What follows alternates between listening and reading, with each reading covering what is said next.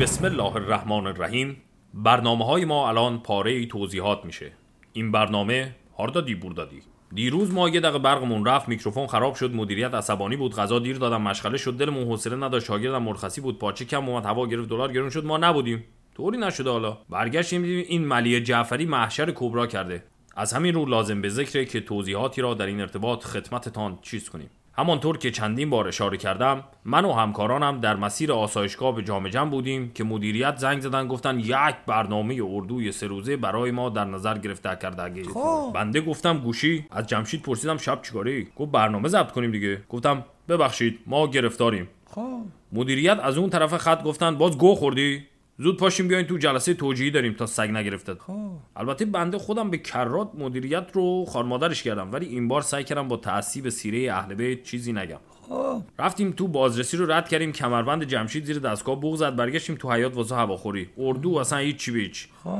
حالا نگاه برنامه های ما یهو الان زندگی روزمره میشه این برنامه ساعت هواخوری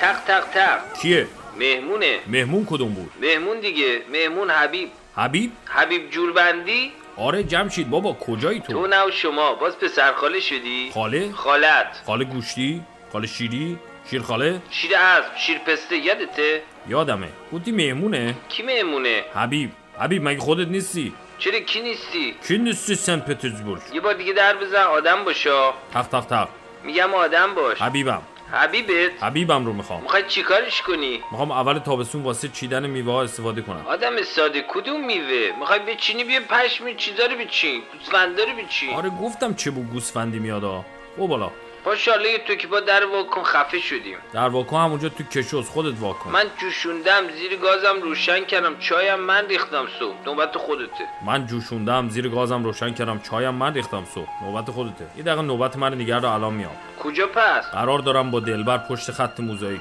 چرا بعد جلو خط وایستاده تو مگه دیدی از کجا دیدی چشتو در میارم من. همین بعد قبل قراردی عطری چیزی بزن بو گوسفند خفمون کرد نه بابا اون دفعه زدم گفت بو مسترا میدی من میگم برو جلو خط من وایسا میگم برو جلو خط وایسا همینو بند کمربندی خلیز رو رد کردی سر اسلوانی گوسفند باشه سرانی تو برو من اومدم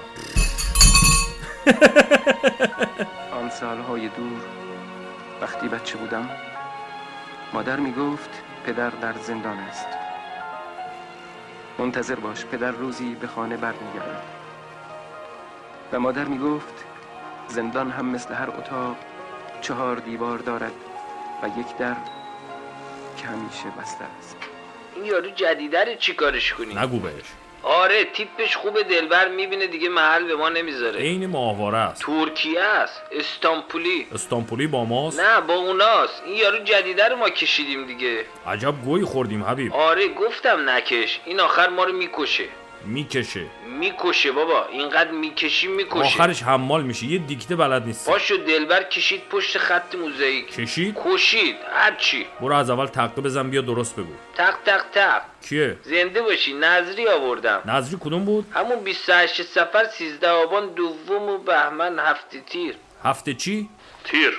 چی تیر تیر تیر بابا پاشو وا کنه دهن افتاد شکست حرف مفت نزن اینا نمیشکنه چرا آدم شدی باز اینا پلاستیکه پلاس چی تیک چی؟ تیک تیک واکو علکی گفتم نشکست بزدل گوسفند خط موزاییک دلبر آخ، آخ. تق تق تق تقه از آن زمان انتظار در دلم لانه کرد مثل خون در رکهایم جاری شد مثل چهار دیوار بلند مرا در میان گرفت و حالا انتظار مثل یک همزاد همیشه با من است و من منتظر باز شدن در بزرگ زندان هستم که پدر بازگرد و بوی خوش گل اطلسی را با خودش بیاورد